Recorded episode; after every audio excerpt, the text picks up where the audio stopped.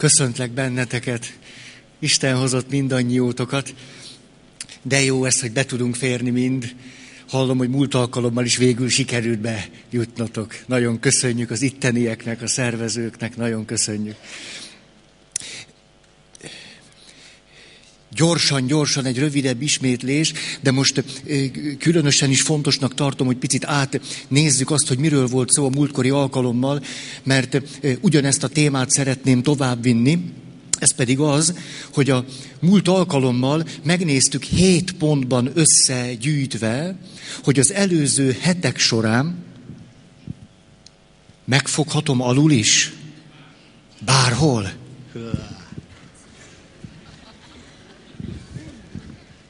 Egész érdekes érzés. Na, tehát, hogy az elmúlt hetek során eh, mit tudtunk megfogalmazni eh, nagyon is az alapos szakirodalom eh, fölhasználásával, hogy a boldogságra vonatkozóan milyen hiedelmeink, téveszméink vannak. És hogy ezek az általánosságban begye, bevett és begyakorolt téveszméink, amelyek a legtöbbünkre jellemzőek, sokkal inkább okai annak, hogy nem vagyunk elégedettek vagy boldogak az életünkben, mint sem éppen azok a dolgok, amelyekről azt gondoljuk, hogy ezek tesznek minket boldogtalanná. És emlékeztek, huszonvalahány pontot mondtunk arról, hogy milyen hiedelmekkel tudunk neki látni a társkapcsolatnak. És aztán, hogy milyen mítoszainkat tudjuk erőnek, erejével föntartani a házastársi kapcsolatunkban, és közben ezekhez a hiedelmekhez vagy mítoszokhoz való görcsös ragaszkodásunk, Mennyire ellehetetleníti magát az életet. Azt, hogy ott jól tudjunk lenni, vagy hogy egymással, vagy egymás mellett boldognak érezhessük magunkat. Tehát, hogy, hogy mit gondolunk arról, hogy mitől leszünk boldogok vagy boldogtalanok, az sokkal jobban meghatározza azt, hogy mennyire vagyunk boldogok vagy boldogtalanok, mint azok a dolgok, amikről azt gondoljuk, hogy azok határozzák meg, hogy mennyire vagyunk boldogok vagy boldogtalanok. Ennek óriási jelentősége van, ezért aztán nagyon fontos róla beszélni. És akkor a hét pont, ez gyorsan csak ismétlésképpen, hogy legyen meg teljes, teljesen az anyag, azt mondja, a sok választási lehetőség egyre szabadabbá, és ennek okán egyre boldogabbá tesz bennünket, mert minél több a választási lehetőségünk, annál inkább szabadon választunk, és ez a szabadság boldoggá tesz bennünket. Ugye a valóság, hogy éppen fordítva van. Második, a boldogság azt jelenti, hogy minél többször érzem és élem át azt, hogy de jó, most boldognak érzem magam. Vagyis, amikor nem különböztetem meg azt, hogy boldognak érzem magam, vagy pedig, hogy boldog ember vagyok. Mondok erre gyorsan egy példát, aztán megyünk tovább, hogy az összes kutatás azt mondja, hogy amikor a házas párok párkapcsolata, házastársi kapcsolata elérkezik oda, hogy megszülessenek a gyerekek, akkor szinte minden férfi és nő, ha megkérdezik tőlük, hogy most boldogabbnak érzed-e magad, azt mondja, hogy nem. Hogy a gyerekek születése olyan felelősséget terhet, sok mindent jelent, hogy a apukák és anyukák, a férjek és feleségek azt mondják, hogy nem, nem, házasságunk elején, amikor még nem voltak gyerekek, boldogabbnak éreztük magunkat. Ugye ezt a boldogtalanságot aztán lehet tetézni tovább, majd erről lesz szó, hogy bár csak tudnánk olyan boldogok lenni, mint akkor, amikor még nem voltak gyerekeink. Ettől leszünk még rosszabbul, de majd ezt szeretném kifejteni. Tehát ezt minden kutatás egybehangzóan hozza. Igen ám, de ez mire kérdez rá? Hogy hogy érzed magad. De hogyha ugyanezektől az emberektől, ugyanőtőlük megkérdezzük, hogy mennyire vagy most elégedett az életeddel, cserélnél-e azzal, amikor még nem volt gyereked, szeretnél-e úgy visszamenni oda, amikor még nincs gyereked, akkor épp a fordítottja derül ki, hogy az édesapák nagyot sóhajtanak, az anyukáknak vagy megcsillan a szeme, vagy dühösek lesznek a kérdezőre, és azt mondják, hogy dehogy cserélnénk. Hát itt vannak a szép gyerekeink. Hát dehogy cserélnénk. Hát, hát dehogy, dehogy és dehogy. Tehát nem mindegy, hogy hogyan kérdezünk, illetve hogy a választ hogyan értelmezzük. Tehát nagyon nagy különbség van a között, hogy azt kérdezem meg magamtól, hogy ebben a pillanatban boldognak érzem magam, vagy azt, hogy boldog vagyok-e, vagy elégedett vagyok-e az életemmel. Azt gondolom például, hogy én nagyon értelmes életet élek. Köszönöm, én értelmes életet élek, és ilyen értemben nagyon jól vagyok. Tehát ez egyáltalán nem mindegy. Ha a kettőt összekeverjük, könnyen kialakul megint egy olyan gondolkodási spirál, amitől egyre boldogtalanabbul érezzük majd magunkat. Ez volt akkor a következő. Aztán akkor leszünk boldogok, ha megkapjuk, amit akarunk, és annál boldogabbak leszünk, minél inkább megkapjuk, amit akarunk. Ugye ezzel szemben a boldogságunk sokkal inkább az múlik, hogy mi az, amit mi teszünk. Mi az, amit mi adunk, mi az, amire mi vagyunk képesek. Milyen az, ahogyan mi élünk, mennyire vagyunk hatékonyak, mennyire tudunk elmélyültek lenni. Tehát ez egy óriási mítosz, hogy a boldogságunk azon múlik elsősorban, amit a mások, vagy amit az élet ad, vagy amit kapunk. Éppen fordítva van. A boldogságunk sokkal inkább azon múlik, amit mi adunk, meg ahogyan mi adunk, és ahogyan mi cselekszünk. Zárójel, és ahogyan mi gondolkozunk róla. Oké, okay, következő. Azok, akik megkapják az élettől azt, amit nagyon szeretnének, és azok, akik nem kapják meg az élettől, amit ők szerettek volna megkapni az élettől, óriási különbség van a boldogság szempontjából.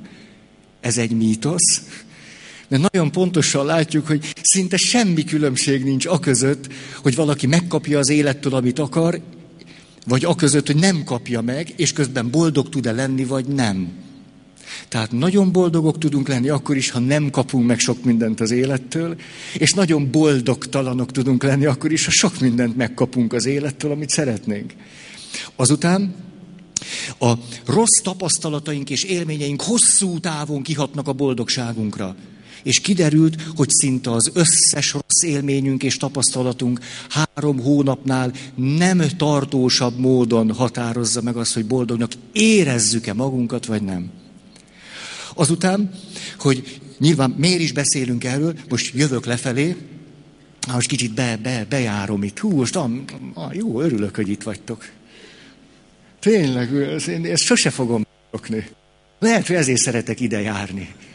Most jutott eszembe, látjátok, néha egy-egy dolgot ki kell mondani. Ugye, hogy beszéltünk arról, hogy a boldogság, vagy hogy jól legyünk, milyen összefüggésben van azzal, hogy ne unatkozzunk, a megszokás vezessen bennünket, ugye, és milyen fontos, emlékeztek, másfél méteres szivacs kocka. Az a boldogság egyik előfeltétele. Meg néhány tépőzár. És hogy most jutott ez eszembe, hogy itt, itt, e, itt vagyok, és így mászkál. Ne, ezt nem tudom megszokni, hogy itt vagytok. Egy, egyszer ez megszokhatatlan. Hát, nem, nem, mi, mi, miért jöttök ide? De komolyan, nem, nem, nem tudom. Ez nem, nem. Szóval vala lehet, hogy olyan érzésem van, ez egy jó mondat, hogy lehet, hogy olyan érzésem van. Nem tudom. Ez a bimbózó önazonosság egy ilyen... Nem tudom. Ment az összes hangom. Na. Igen, most egy olyan hasonlat jutott eszembe, ebből ne vonjatok le mély következtetéseket, hogy lehet egy picit úgy vagyok, mint amikor valaki megházasodik, és milyen szerelmes időszakában van, és akkor fölébred éjszaka, és akkor látja maga mellett a szerelmét, és ez hogy lehet, hogy itt van? Ez hogy lehet, hogy ez megtörténhetett? Hát hogy lehetek ennyire szerencsefia? Hát ez hát, hogy ez mennyire jó. Hogy el. De hogy van, 12 éve így vagyok ezzel. Szóval, hogy lehet ez? Nem értem. Ezt én nem értem. Na, milyen jó, hogy boldogok lehetünk, akkor is egy csomó mindent nem értünk. És főleg pedig, hogy nagyon értelmes életet lehet élni, úgyis, hogy egy csomó mindent nem értünk. Na jó. Következő, ugye innen ágaztam, bogasztam el, hogy azért is beszélünk erről, hogy a házasságot megelőző tévhiteink, amelyek kitartanak sokszor a házasság alatt is, a boldogságra vonatkozó téveszméink, mert nyilvánvalóan van egy föltevésünk, hogy ha a gondolkozás módunkat ezzel kapcsolatban megváltoztatjuk, akkor boldogabbak tudunk lenni. Mind a két szinten boldogabbnak is tudjuk érezni magunkat, és főképpen boldogabb emberré tudunk válni. És akkor ehhez kapcsolódik a következő téveszme, Ez pedig így szól, hogy az az úgynevezett természetes boldogság, ami csak úgy van, az sokkal jobb, mint amiért megdolgozunk. Sokkal, de sokkal jobb. És kiderült, hogy nem. Hát nem, és nem, és nem. Csak vért kell venni. Na, és megnézni. Azt mondjuk, és a hetedik így szólt, és egyébként pedig pontosan tudjuk, hogy mi tesz boldoggá, és mi boldogtalanná. És ez az egyik legnagyobb mítosz, mert majd most fogok mondani még legalább tíz pontot. Kicsit beindultam a héten. Hát ilyen, egy ilyen torzóval nem mehetünk tovább, egy ilyen tépet a szerű előadásokkal. Nem, akkor már most teljesség. Szóval még mondok több mint tizet, de most közbevetem itt a közepén, hogy az egyik legnagyobb mítoszunk, hogy természetes módon tudjuk, hogy mit tesz minket boldoggá, és afelé is megyünk, és az alapján cselekszünk. És ha még most elmondom ezt a tizet, nagyon boldogtalannak fogjuk érezni magunkat. Hát, hogy ennyit évedés között éltünk idáig, de remélem, sokkal boldogabb emberek leszünk. Ó, de jó ezt most látni, hogy ez így is van. Jó. És volt akkor egy nyolcadik pont, amikor belementünk abba, hogy az sem biztos, hogy pontosan tudjuk, hogy a férfiak és a nők mitől boldogok, mitől elégedettek a házastársi kapcsolatukban, vagy a társkapcsolatukban. És emlékeztek, erről beszéltünk, hogy milyen fontos lenne tudni a nőknek, hogy a férfiak érző lények. Ez, ugye mondom, én mondtam spontánul reagáló érző lények. Ugye? Ugye? Milyen nagy dolog ez, hogyha a nők pontosan látják, hogy a férfiaknak milyen óriási dolog az, hogy maradj, maradj, majd én. szóval, hogyha látjuk, hogy, hogy mi férfiak úgy vagyunk kitalálva, hogy mennyire fontos nekünk az, hogy érzelmi, lelki társunk legyen. Hogy a házastársunk, a barátunk tudjon lenni. Akivel kapcsolatban érzelmi összetartozásban tudunk lenni, meghittségben, hogy számíthatunk a társunkra. Hogy ez mennyire fontos nekünk. Jaj, sóhajtok egyet. Rendben? És aztán például csak egyet-egyet ragadjak ki, hogy a férfiak pedig milyen fontos, hogy tudják, hogy a mi kultúránkban még mindig a nőknek mennyire fontos, hogy a férfiak részéről érzelmi támogatást kapnak a személyes életük kibontakoztatásához. Hogy ez ma mennyire fontos még mindig a nőknek. Jaj, sóhajtozok egyet, olyan szép lenne az élet, ha tudnátok. Jó? És akkor végén egy picit ilyen, ilyen mondjuk olyan megterhelősebb dologgal zártuk, ez pedig az volt, hogy mások a boldogságokai, vagy a megelégedettségokai, és mások a boldogtalanságokai, vagy elégedetlenségokai. A kettőt nem lehet megfordítani, mert nem úgy működik. És emlékeztek, hogy az első két helyen a szexuális problémák és az anyagi bizonytalanság és nehézségek álltak, mint a boldogtalanságokai. De a boldogságokainál egyik sem jelent meg. De a boldogtalanságnál igen, és ehhez hoztam ezt a két számomra is, én azt akartam, hogy szívbe markoló példát. Látszik, hogy azért a, a héberek jól, jól tudták, ők mindig azt mondták, az érzések helye itt van. A bél.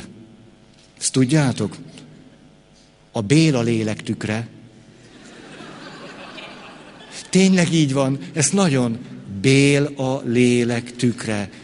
Nem Béla, éjek tükre, a bél a lélek tükre. Ezért, ha valakinek bél problémái vannak, hm-hm, hm-hm, az nagyon fontos, ez egy fölkiáltó jelet teszek oda. Ebben az ókori gondolkozásban nagyon szép a bél, a bél a lélektükre, a nőknek pedig van egy picit több esélyük is, anyaméh, ó, hm, lélektükre. Itt van az értelem, és a szív köti össze. Nagyon, nagyon szép. Sokkal pontosabb, mint hogy a szív volna az érzelmek középpontja. Nem, az itt van. Nem, itt, itt ez... Jó, jó. Jöjjön a kilencedik pont. Na, jó. Na.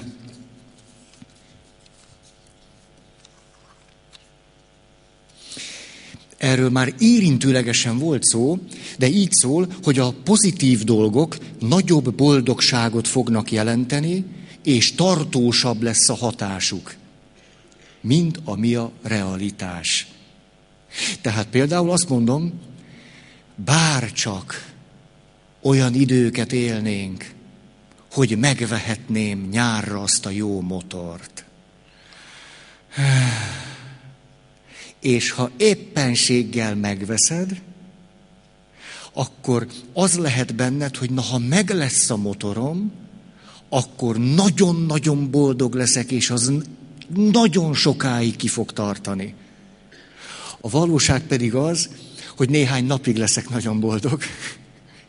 És a boldogság szintem viszonylag hamar az átlagos, számomra természetes boldogság szintre fog csökkenni.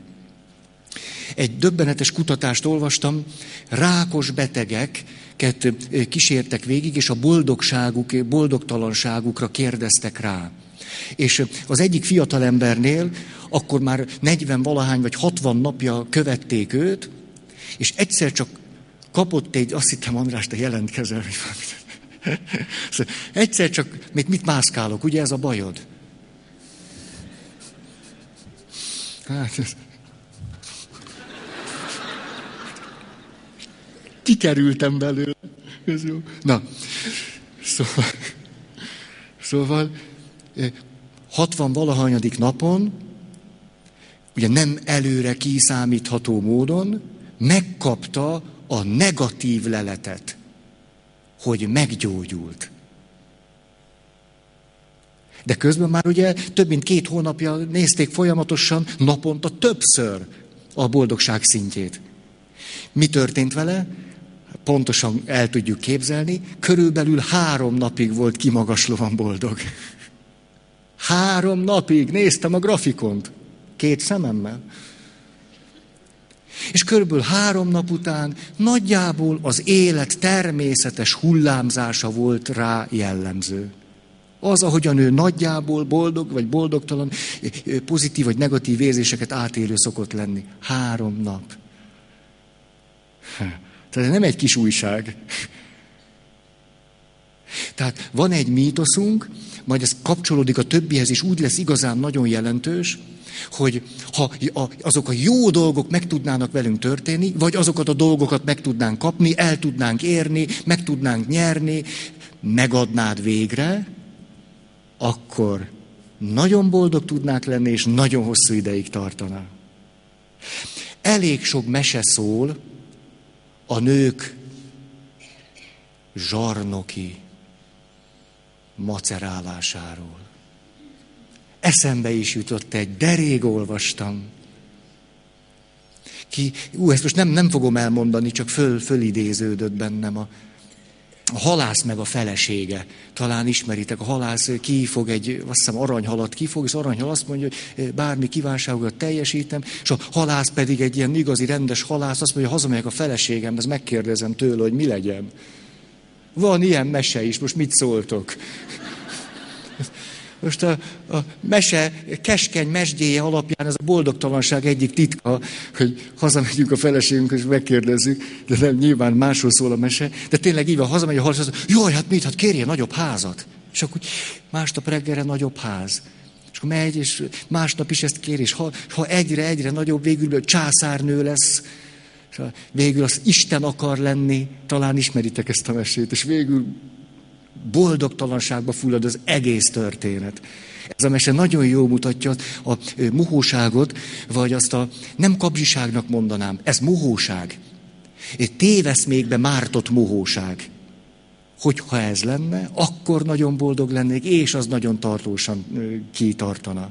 Rendben. Olvassátok ezt el. Azt hiszem így, ez a címe, halász meg a felesége. Jó. Aha. A pénzről szeretnék egy picit beszélni, bár ezt is érintettük már. Nagyon érdekes összefüggést találhatunk, ez pedig az, hogy szól ez a mondás úgy, hogy a pénz nem boldogít. Azt lehetne mondani, hogy a pénz boldogít kis ideig. A pénz kis ideig boldogít, és nem boldogít hosszú távon. Egyszerűen megszokjuk.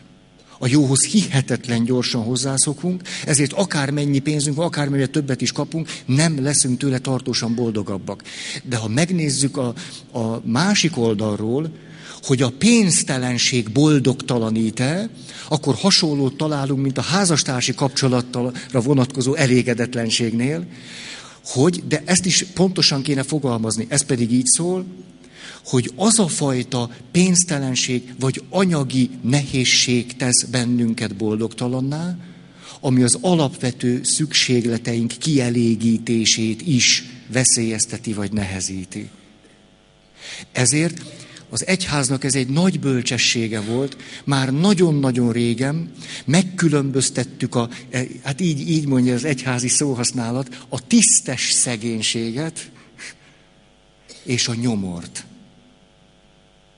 És ha nézzük a tisztes szegénység és a nyomor közti különbséget, ha a boldogtalanságra kérdezünk rá, akkor kiderül, hogy a kalkuttai nyomor negyedben élő hajléktalanok, vagy a New Yorki hajléktalanok szinte ugyanolyan boldogtalannak érzik magukat.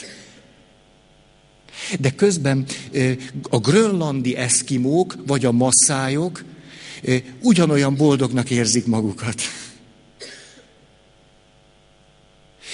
Ezért, ezért óriási jelentősége van annak, hogy például Magyarországon ne nyomorogjon senki. Mert amíg valaki nyomorog, addig szinte bűnszámba megy azt mondani neki, hogy mondjuk pozitív életstratégiákat kellene alkalmaznod. Hát ez, hogy ez az emberi személynek valami döbbenetes lebecsülése. Tehát ezért, ezért, ugye ez a egyfőre eső nemzeti özboldogság, ezt bevezették már, bevezették. Nem a GDP-nek kellene a legfontosabb mérőszámnak lenne, hanem inkább ennek, de akkor ez alapján azt mondhatjuk, hogy egy társadalomban mindent el kellene követni azért, hogy ne legyen nyomor. Ezt, e, ezt, e, mert akik nyomorúságban vannak, azoknak nagy pofátlanság dumálni. Na, ezt most nem tudom egyszerűbben mondani. Na, ez így, így. Egészségedre. Olyan aktívak vagytok itt az első sorban. Ez, ez jó. Jó, tehát ugye azt a pénzről tehát a legtöbb ember azt gondolja, hogy nagy boldogság hosszú ideig, a valóság az, hogy kis boldogság rövid ideig. A nyomorúságról meg beszéltünk. Következő, most ez nálam a tízes pont, nem tudom, hogy ennek van-e értelme, vagy nincs. Hogy érzitek magatokat? Ez komoly kérdés, hogy melegetek van, fáztok, picit húzat van. Aha, aha. Jó, nem mint a tudnék bármit is tenni, csak úgy megkérdeztem.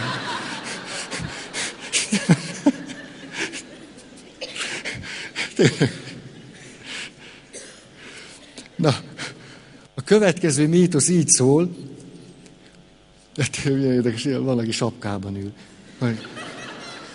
Na, tényleg, többen is vagy. Ugye nyugodtan, nyugodtan.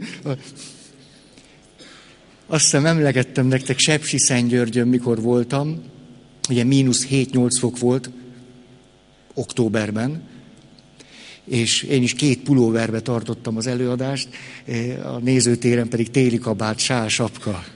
Ugye úgy, úgy. Tehát mégis milyen jó volt, nem úgy, mint ez. Na. Szóval, következő mítosz.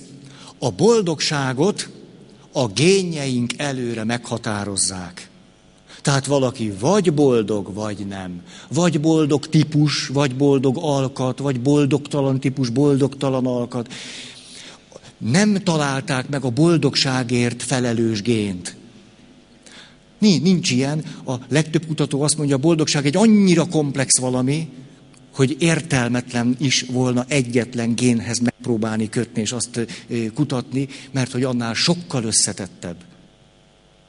Na de azért még érdemes, föltennék egy kérdést. Szerintetek a boldogságnak van-e valamilyen előre meghatározott alapszintje, aminek van valami örökletes, akár valamiféle genetikai háttere?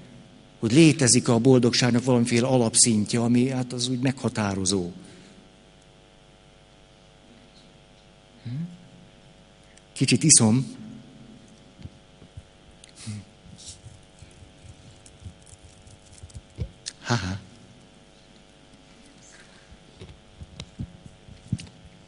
Egyesült Államokban nagyon izgalmas, egypetéjű, kétpetéjű iker vizsgálatokat végeztek nagyon hosszú ideig, és most a következő kutatási eredmény több is, mint hipotézis áll rendelkezésünkre. Ez pedig így szól, hogy a boldogságnak létezik egy valamiféle alapszintje, ami jellemző az adott emberre, tehát, hogy ilyesmi azért létezik, hogy vannak olyanok, akik amikor csak úgy vannak, valamivel boldogabbnak érzik magukat úgy általában. Míg mások, amikor csak úgy vannak, valamivel kevésbé érzik boldognak magukat. Hogy ilyesmi azért létezik. Tehát, hogy a boldogságnak van egy valamiféle alapszintje, most akkor az a kérdés, hogy ez hány százalékban befolyásolja azt, hogy mennyire vagyunk boldogok, vagy nem? Akkor ez egy izgalmas kérdés. Ez 95 százalék, 5 százalék, 15 százalék, hogy van? Hm. Egy Jubomirski nevű boldogságkutató, 20 valahány éve kutatja a boldogságot, ő azt találta rengeteg-rengeteg kutatás után, hogy körülbelül 50 százalék. Hát, hogy a boldogságunknak létezik egy alapszintje, és körülbelül 50 százalékért felelős. Elég jó, ez hoz egy realitást. Számomra jó hír az az, leülök, és azt mondom, ja hát, hogyha én nem vagyok egy alapszinten olyan nagyon, hát akkor miért törekednék arra? Miért, miért, miért tenném magam boldogtalanná azért, hogy nekem az alapszintem alacsonyabb? Te milyen jó, akkor azt elfogadom, hogy nekem esetleg az alacsonyabb. Tehát az örökletes rész körülbelül 50 százalék. Viszont ugyanez a kutató nagyon határozottan rengetegszer írja, hogy a boldogság alapszintje, ami valamiféleképpen egy adottságunk, és aközött, hogy a boldogságunk szintjén nagy különbség is lehet. Tehát az alapszint és a boldogság szintje nem ugyanaz. Egyáltalán nem ugyanaz. Tehát lehet bárkinek alacsonyabb a boldogság szintje, mint másoknak, attól még lehetséges, hogy valaki sokkal boldogabb emberként él, akinek alacsonyabb az alapszintje. És akinek általában magasabb az alapszintje, ő pedig élhet nagyon boldogtalan emberként. Ez a jó hírünk. Na most, tehát az egy eleve, a, tehát mítosz, hogy az ember boldogság szintje eleve adott, és azzal nem lehet mit csinálni. Nem így van, egy alapszint adott, de csak 50%-ig határoz meg. Oké, okay. Akkor jön a másik, nyilván itt kezd izgalmas lenni. Hát persze, mert akkor mi határozza meg a boldogságot? Még van 50 százalékunk, ezt akkor most kockázzuk ki. Hát természetesen a körülmények.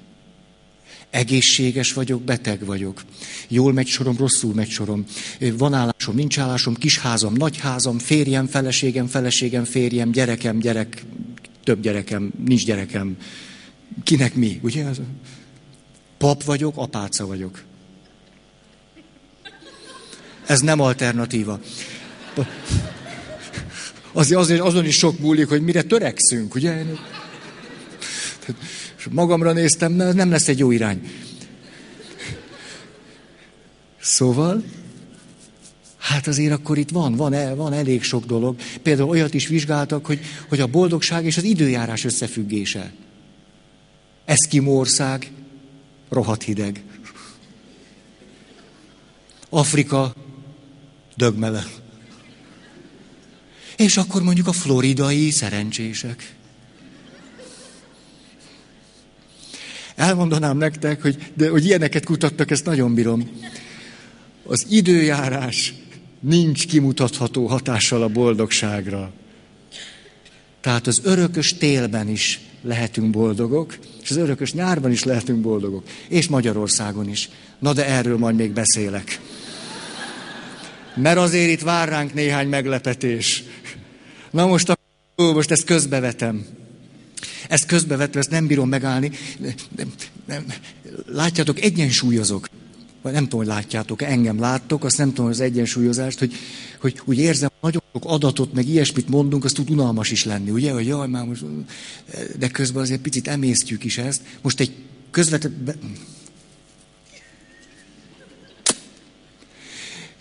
Közbevetett kérdés. Mit gondoltok, ezek elég friss adatok, ha azt kérdezzük meg, hogy Európa országai közül Magyarország mennyire boldog vagy boldogtalan, a magyar lakosság hány százaléka mondja magát, elégedett vagyok az életemmel, elégedetlen vagyok az életemmel, akkor Magyarország körülbelül hanyadik az európai országok listáján.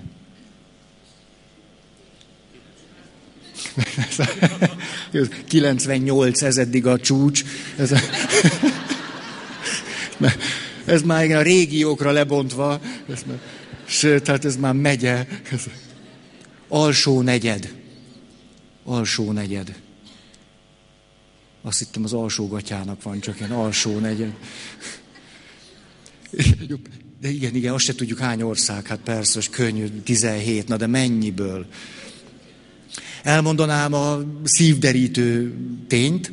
Magyarország az európai országok rangsorában a harmadik legboldogtalanabb ország. Két ország van csak mögöttünk, de épp csak egy picivel. De azért. Tippeljetek. Vatikán. Tehát...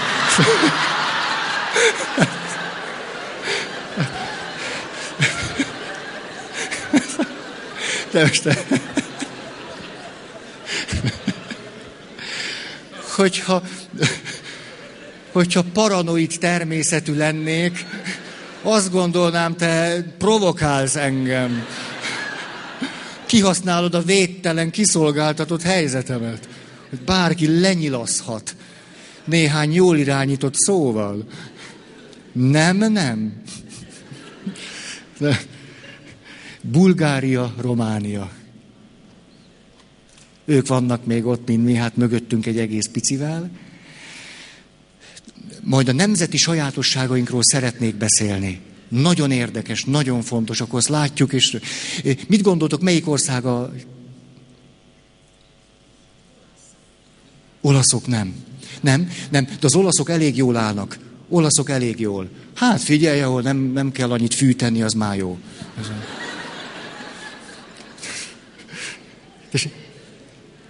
Na?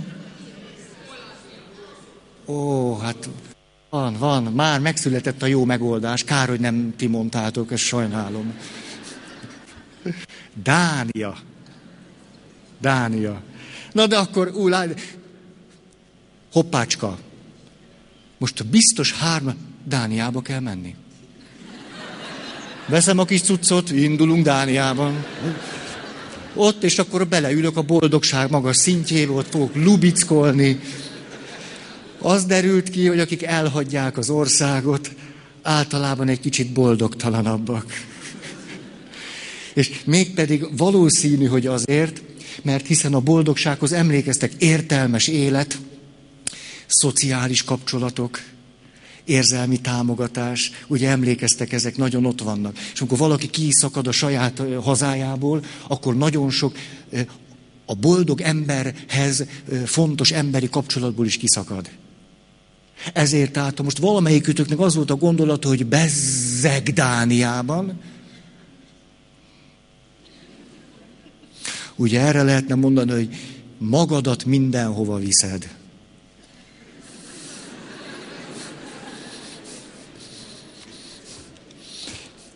Oké, okay.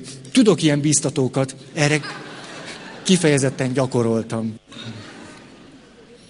Jó. Tehát, ja, még akkor megmaradt a számunk. Hány százalék a körülmény? De a körülmény, látjátok, itt rengeteg minden benne van. Egészség, betegség, házas vagyok, gyerekem van, nagyház, kisház, nagykutya, kiskutya, macska, tengeri malac, tetű, minden.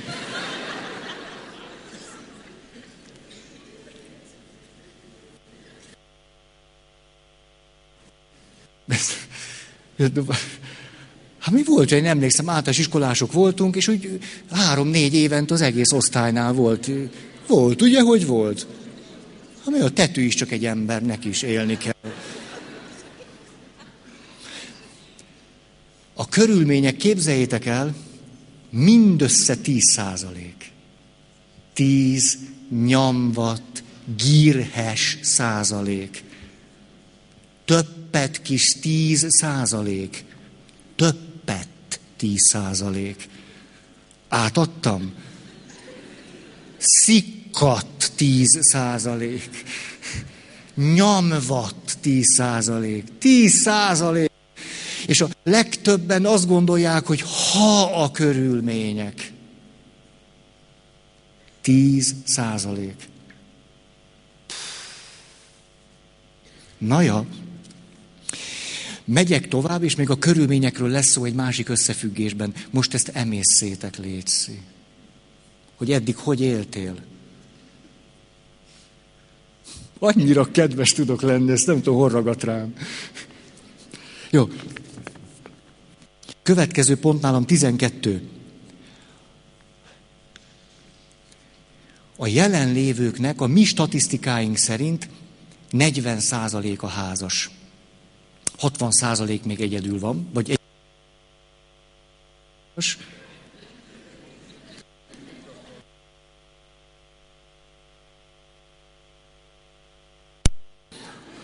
Ó, látjátok, nagy testvér figyel minket. Szóval, ugye létezik egy mítosz, főleg az egyedülállók körében, főleg olyan egyedülállók körében, akik nagyon szeretnének megházasodni. Hogy ha én házas lennék, hajadi, jadi, jadi, Hát, drágáim, elmondanám nektek, hogy a házasok és az egyedülállók szinte semmilyen különbséget nem mutatnak. A házasok egy picit boldogabbak, de gyakorlatilag elhanyagolható mértékben. És azt is megnézték, hogy a házasok mikor mutatják a legnagyobb boldogságot.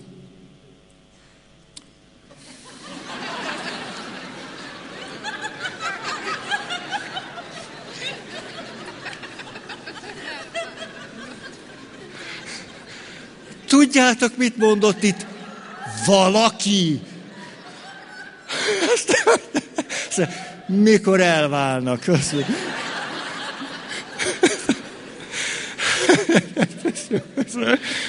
De hozzuk a magyar átlagot, jó, jó.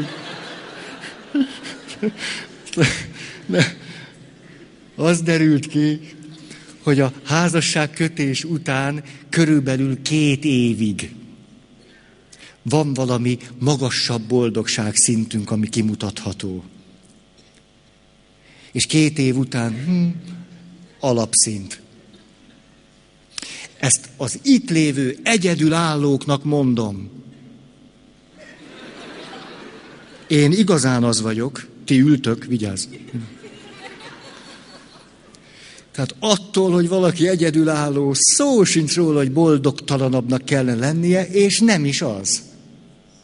A probléma az az, amikor befészkelte a gondolat magát a fejembe, hogy ameddig nem veszel engem Brünnhild, Nem lehetek boldog. Ez a gondolat viszont bomba biztosan tesz boldogtalanná. Ez ekkora betűs szakirodalom.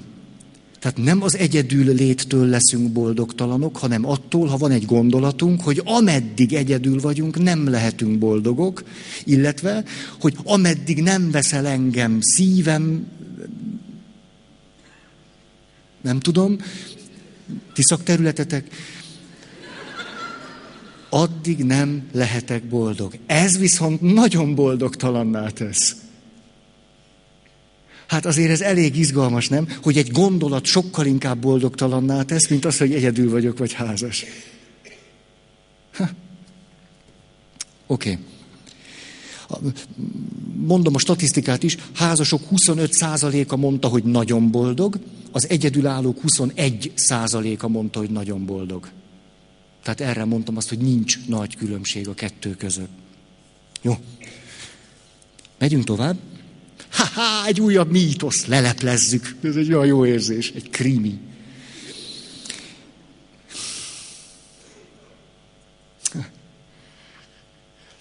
Utóbbi időben kipihent vagyok. Ez nagy baj. Sokkal összeszedettebb az ember, egy kicsit szomorú, azt tudjátok? Az enyhe szomorúság sokkal összeszedettebb és reálisabbá tesz. Igen. De úgy meg nem érdemes annyira élni. Jó. Valahogy ez sehogy se áll össze. Na. A következő mítosz így hangzik. Addig vagyunk boldogok, amíg fiatalok vagyunk. Addig jó az élet, addig szép az élet. Oh, addig szép. Óriási mítosz, az egyetemisták között végzett kutatások és a többi korcsoport középkorúak, nyugdíjasok, az derült ki, hogy az egyetemisták mondják magukat a legkevésbé boldognak. Hoppá. 2000 második világháborút túlélt, vagy a koreai háborút túlélt egészséges katonát vizsgáltak, mert 20 éven keresztül követték őket. A következő derült ki, 22 évig követték őket, és akkor végül utolérték a katonákat.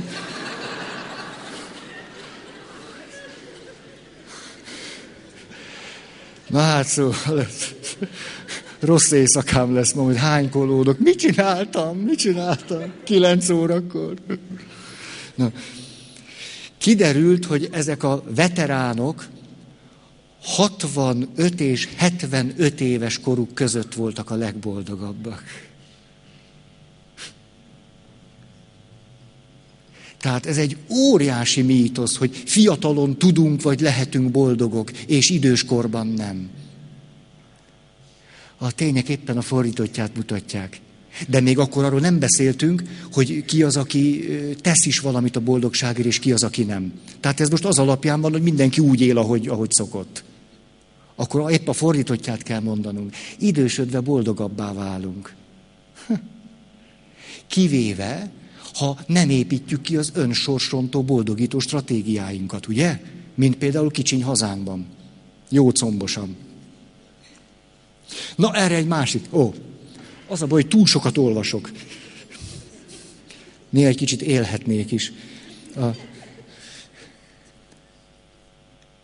kutatás, mit gondoltok ti, magyar népesség körében zajlott, hogy az egyház mennyire kompetens abban, hogy képes megmutatni a boldogságra vívő utat.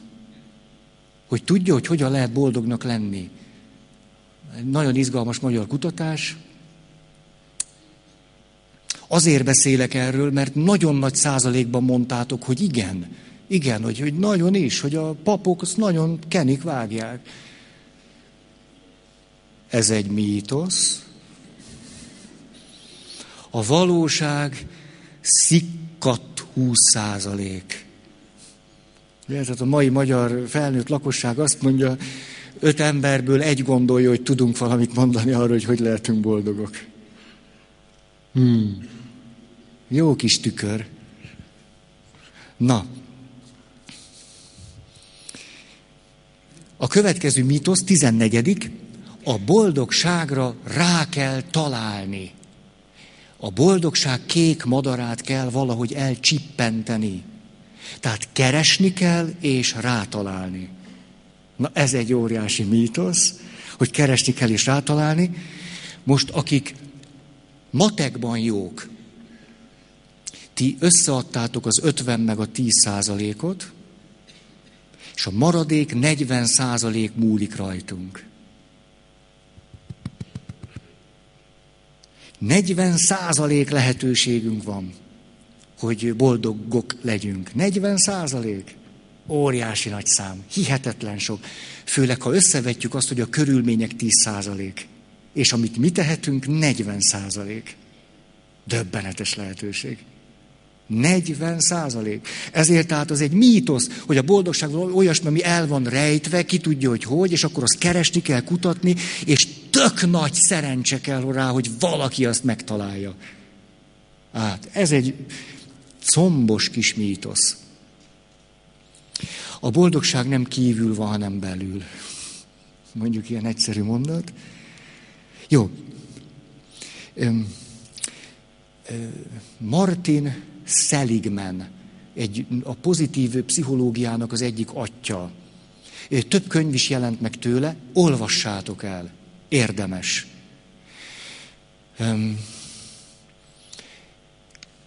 Ugye három csoportba osztották, osztja, osztják a depresszióban szenvedőket. Enyhe, közepes, középsúlyos és súlyos depresszió. Most a súlyos depresszió az olyan, hogy minden nap egy küzdelem, hogy fölkeljek az ágyamból. Hogy egyáltalán valahogy a, a, a normális létfenntartást vigyem. Az a súlyos depresszió. Nem az, amit ma mondan, mond, hogy két gimis lány, olyan depis vagyok ma. Ez nem pszichiátriai kategória. Depis vagyok ma. Seligman kifejezetten súlyosan depressziós emberekkel végzett egy kísérletet, és a következőt kérte tőlük. 15 napon keresztül minden este gondolják végig a napjukat, válasszanak ki három jó dolgot abból a napból, azt éljék át újból, és írják le.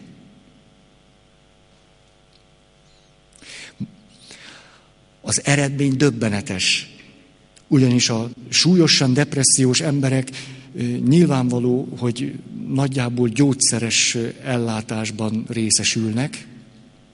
Ugye, hogy a gyógyszeres ellátás segíti őket, hogy egyáltalán életben tudjanak lenni.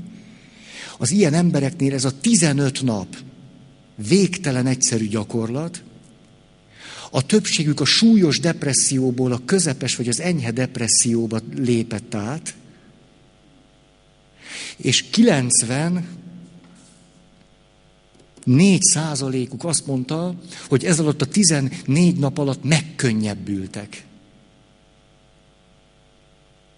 Egy ilyen nyúlfarknyi dolog. Három jó dolog, gondolj vissza rá, éld át, írd le. Ezért Szeligben azt mondja, hogy az enyhe és a középsúlyos depressziós embereknek nem kellene gyógyszert adni. Ezt mondja.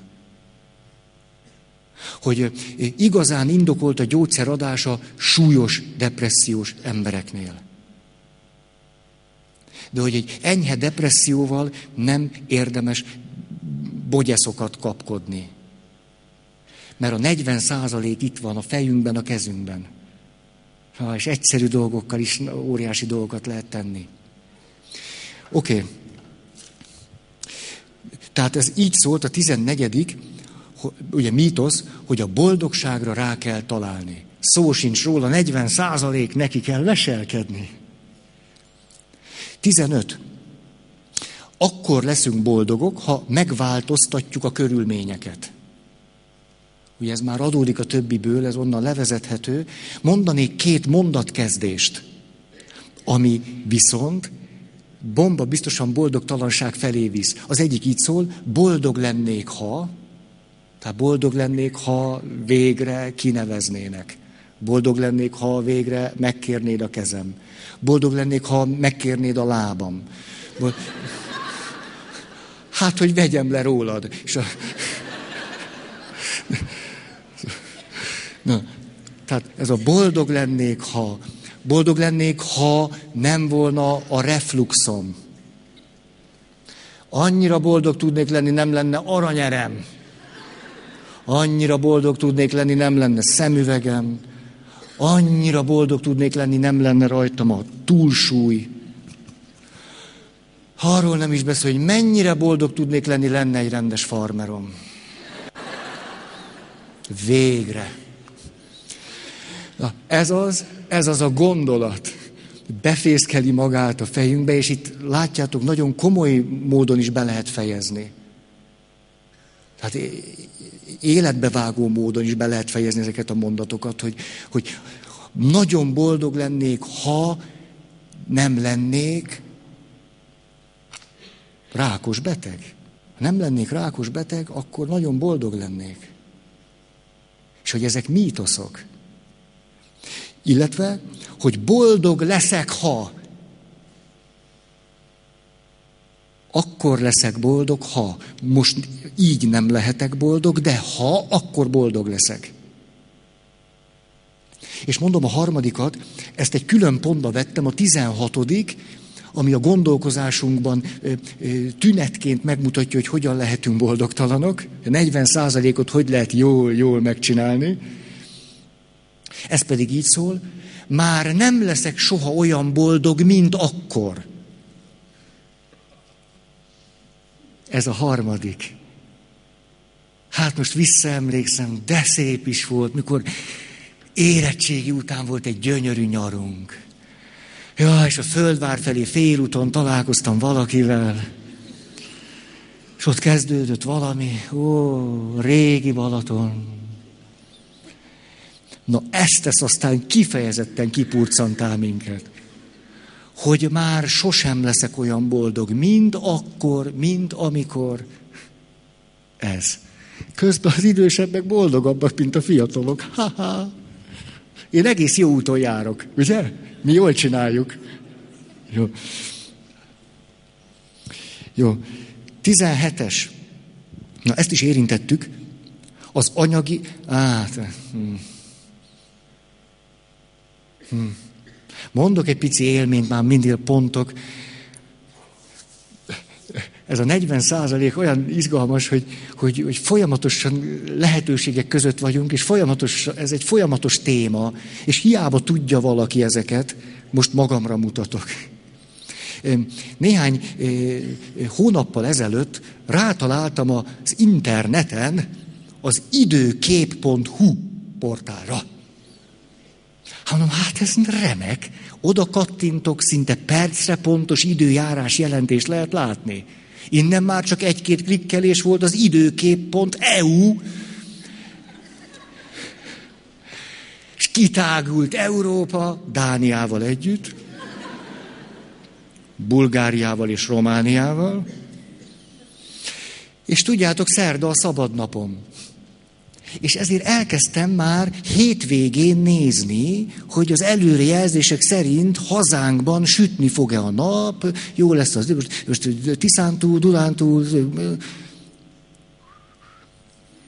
És hozzá kapcsolódott egy gondolat, hogy Ferinek egy szabad napja van. Nem úgy, mint a többségnek, ugye? Szombat, vasárnap, ugye? Jól mondom. Ugye? Stimmel. Jó, nekem egy szabad napom van.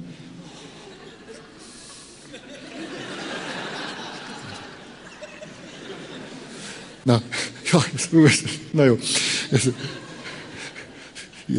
Zidán eszembe jutott. Ő csinálta a VB-n, az ő volt az Zidán. Tönkretette a karrierjét. És akkor emlékeztek, mit szólt? Oda beszóltak. Benéztél? Szóval, tehát az agyamba befészkelte magát egy gondolat, A gondolat így szól, hogy nekem egy nyomorult szabadnapom van, érdemes ilyenkor összehasonlítani magunkat másokkal. Az egy nagyon fontos stratégia. Tehát nagyjából a papokon kívül más nem nincs ilyen rossz helyzetben. Tehát akkor most egy, és ha azon a napon nem süt a nap, és elmondanám, ha szerdán nem süt a nap, akkor én egy hetet végéltem úgy, hogy nem volt szabad napom. Ha sütött a nap, az a baj, mert a, nem a szabad napomon sütött, tehát az a rettenetesen bosszantó. Hát nem bosszantó, nem, megint hétvégén esik az a rohadék eső.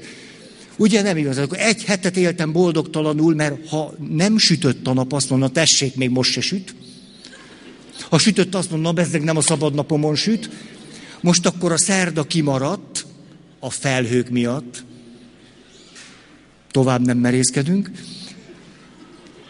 És akkor a következő szabad nap, amíg megint egy hét. Közbeti szombat, vasárnap. Látlak titeket és a mosolyotok nem őszinte. Nem, és nem érzek benne együttérzést. Úgy érzem, mintha rám hullana a gúnyotok. Tehát eh, néhány eh, hét alatt begyakoroltam magamban azt, hogy a szabadnapomon muszáj süssön a nap. Muszáj, muszáj, muszáj, muszáj. Tél van, izé van, napsütés. Beültem többször az autómba, miután jó alaposan megnéztem az EU időjárás, hú időjárás, és nekieredtem a nap megkeresésének. Ez egy pici gyógyírt adott. Tehát arra gondoltam, szegény tiszántúliak. Ó, nyomorultak, bezzegén itt kezd helyen. Tulajdonképpen néhány hónap alatt eljutottam oda, hogy egy, egy űrületesen boldog, boldogtalanná tevő gondolatsor alakult ki hozzá a cselekvésmóddal. Muszáj süssön a nap, csak akkor tudok boldog, ha nem süt a nap, akkor már sütsön. És egyszer csak éreztem, hogy kezdek, kezdek hülye lenni. Komolyan, tehát, hogy reggel kinyitom a szemem, és vele együtt a laptopot, és megnézem, hogy hol süt a nap. Hát így történt. És ezen nevettek, nem jövök, nem jövök ide többet, nem jövök. Az a tíz százalék nagyon fáj, a környezet tíz százaléka. És akkor visszaidéztem, hogy tulajdonképpen hogy csináltam én ezt régen? Mikor még normális voltam. Hogy voltam én akkor normális? És rájött, a, régen úgy csináltam, ha sütött a nap, azt mondtam, ez hihetetlen, süt a nap! De hogy néztem időjárás jelentéseket, mentem, sütött a nap, hurrá. Nem sütött a nap? Ú, de jó, megyek moziba. Ez a program kiegészül, ú, de jó, megyek, megyek valami vízbe. Ugye jó kis wellness centrum.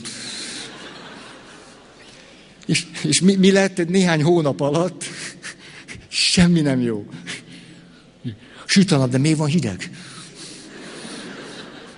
Jó, ezt csak érzékeltetni szerettem volna veletek, de ki lehet, hogy kicsit hosszú voltam. De olyan érdekesnek tűnt a saját életem. Hogy, hogy néhány hét és hónap alatt könnyűszerrel begyakorlunk egy teljesen gyagya magatartás formát. Gondolkozással, érzésekkel, cselekvésmóddal, visszaemlékezéssel, jövő tervezéssel, mindennel. Mondom az ellentét párját, mikor kosárlabdáztam, már papként játszottunk, és ott elszakadt a keresztszallagom. És picit ott el is ájultam, egy elég csúnya sérülés volt, és akkor mentő, mentővel be a kórház, műtét, és ahogy ott feküdtem az ágyamon, visszaemlékeztem, hogy éppen néhány nappal azelőtt volt bennem az a gondolat, hogy én mennyire szeretek sportolni. Ugye az élsportot abba hagytam a papszentelés után, de a sportolás nem. Nagyon szívesen sportoltam rengeteg mindent, például a kosárlabda bajnokságban játszottunk, ilyen amatőr módon.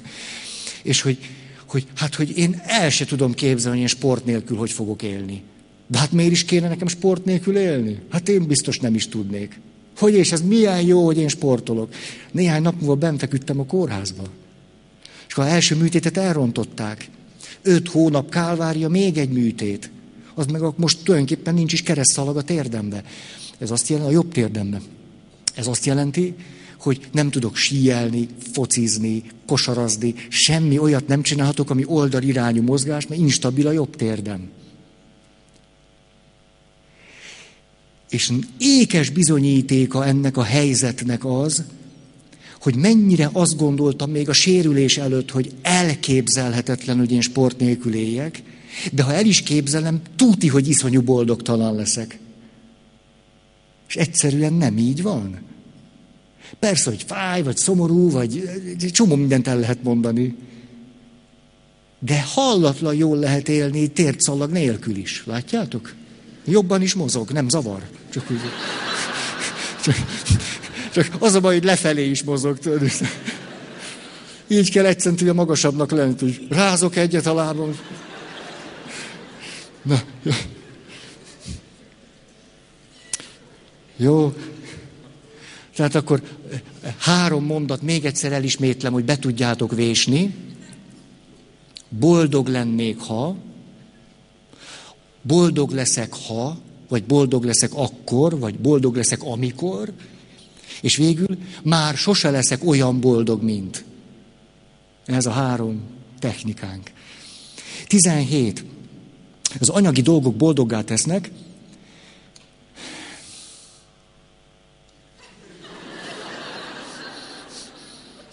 alternatív program is zajlik.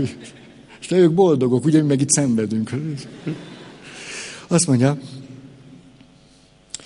1976-ban 12 ezer első éves főiskolást és egyetemistát kérdeztek meg arról, hogy mire vágynak az életben, és mit tartanak fontosnak. Azután 37 évesen is megkérdezték őket. Mind a 12 ezret. Hát, akit lehetett. Az derült ki, hogy akik elsősorban anyagi dolgokra vágytak, húsz évvel később boldogtalanabbak voltak, de ami még inkább kiderült az az, hogy akik elsősorban anyagi dolgokra vágytak, jóval több lelki zavarral éltek, mint azok, akik nem anyagi dolgokra vágytak elsősorban. Na akkor, 8-10 perc.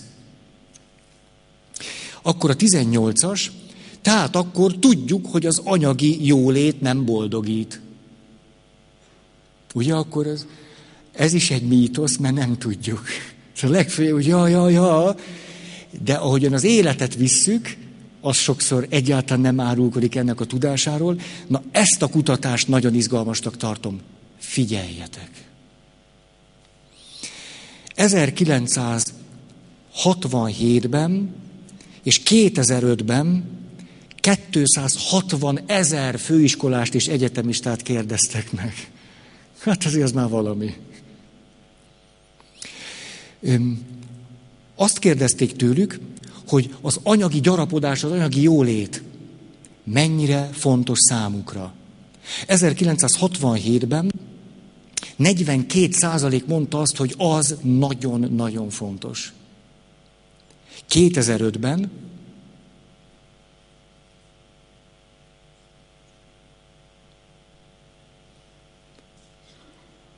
Hetvenegy százalék.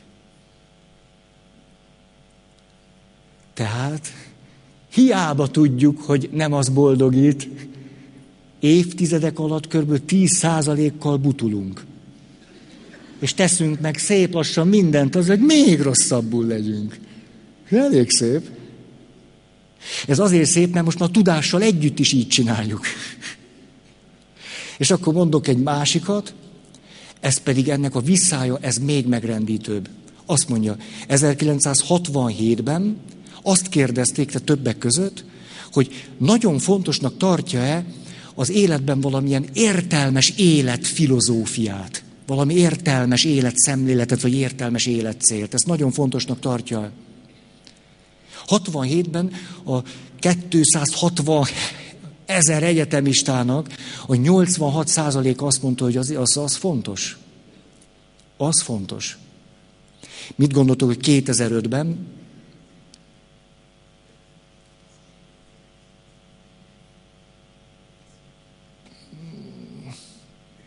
arcomra van írva. Azaz, 52 százalék.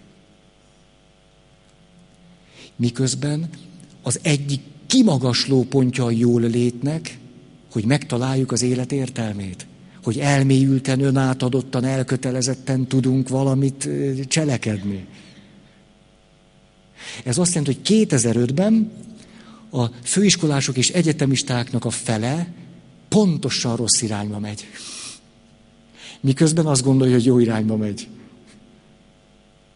E, ezzel a kutatással ugye most már nagyon is érthető, hogy miért az jön ki, hogy az egyetemisták a legboldogtalanabbak. Már nyilván nem az egyetemmel függ össze. És egy korosztáról van szó. Azért ez, ez már most szívbe markoló nekem. Szívbe markoló. Jó? 18, ezt a nők kedvér. A szépség boldoggá tesz. Hát olyan kutatások vannak hihetetlen. Zacskót tesznek a fejére, ilyen hihetetlen dolgok vannak. Akkor, mint a cirkuszban, tudjátok, hogy, hogy ilyen mit, áll a, hogy hívják, a Superman, és akkor a feje ki van vágva, és oda kellett bedugni a fejüket, és akkor mosolyogni, vagy valami hihetetlen kutatások vannak. Kiderült az, hogy a szépségnek és a boldogságnak nincs egymással összefüggése. Nincs. De valaminek van, azt meg érdemes tudni. Hát a szépség és a boldogság összefügg egymással, de nem így. Nem úgy, hogy a szépek boldogok, akik nem szépek, azok nem boldogok. Bár mondjuk kimondja ezt meg, de mindegy.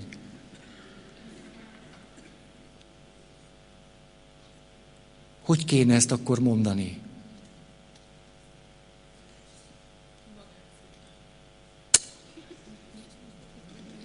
Aki magát szépnek tartja, ő boldog.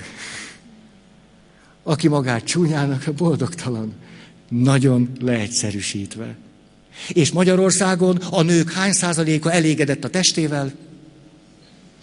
Egy. Ez,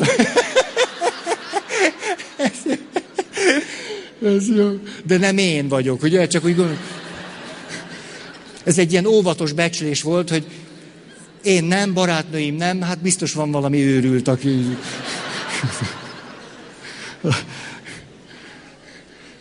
De a legdöbbenetesebb az, hogy nagyon közel jársz az igazsághoz.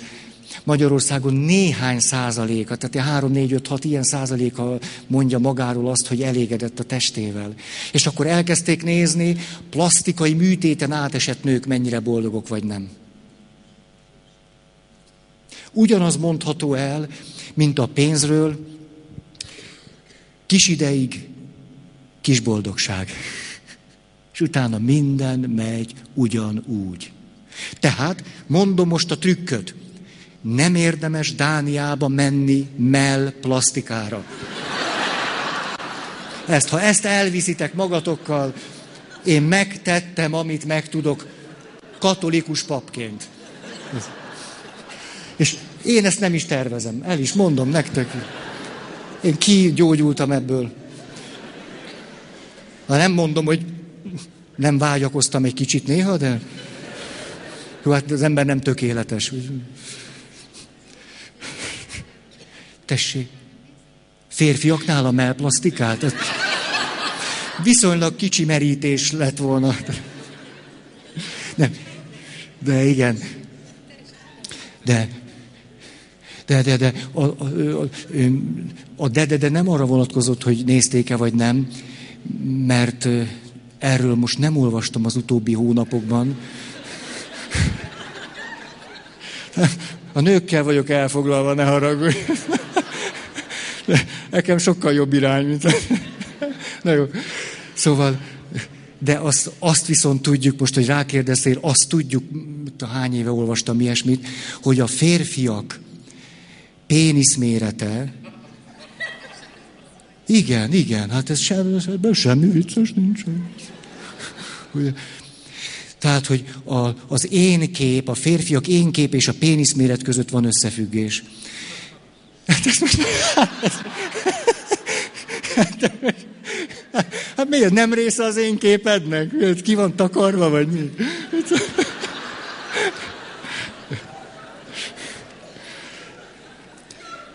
De most már látjuk, hogy ez is egy mítikus dolog. Kicsi pénisszel is lehetünk boldogok. Tényleg így van. Most, és nagy pénisszel is lehetünk boldogtalanok. Így van. Kedvesek vagytok, ez egy derültség.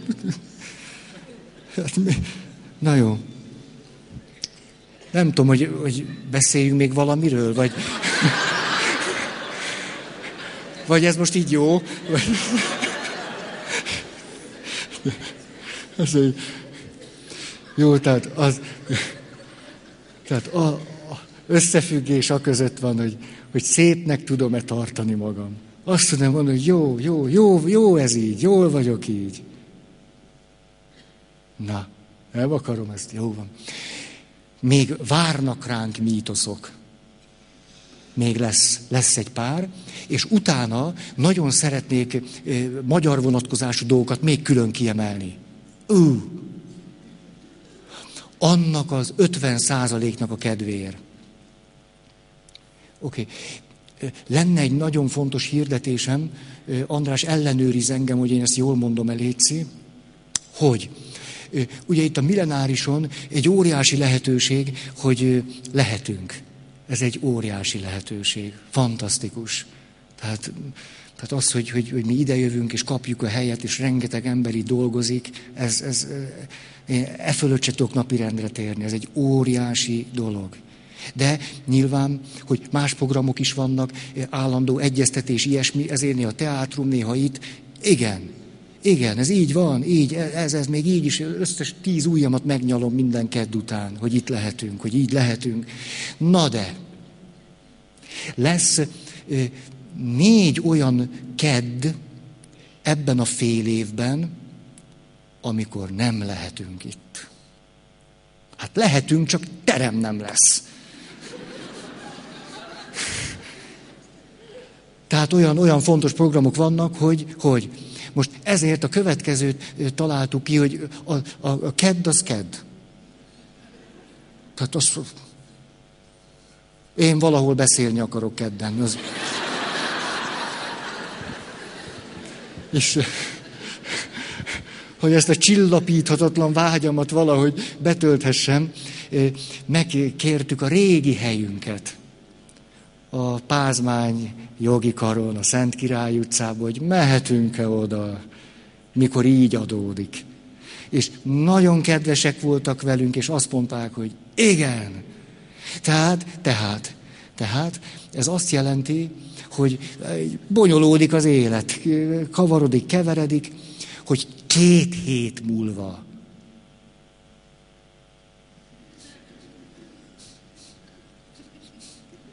Mária Rádió kedves hallgatói,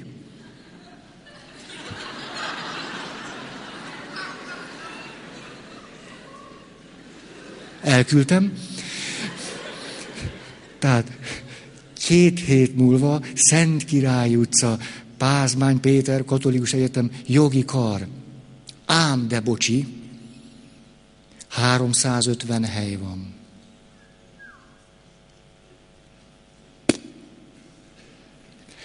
Hogy ezzel a helyzettel mit kell kezdeni, nem tudom. A mai alkalommal annyit tudtam tenni, hogy ezt mondtam. Jövő héten lehet, hogy valami ötlettel is előállok. De azért ezt tudjátok. András, így van, ugye? Jól, jól, jól mondtam. Jó. Jó. Köszönöm a figyelmeteket. Hirdess.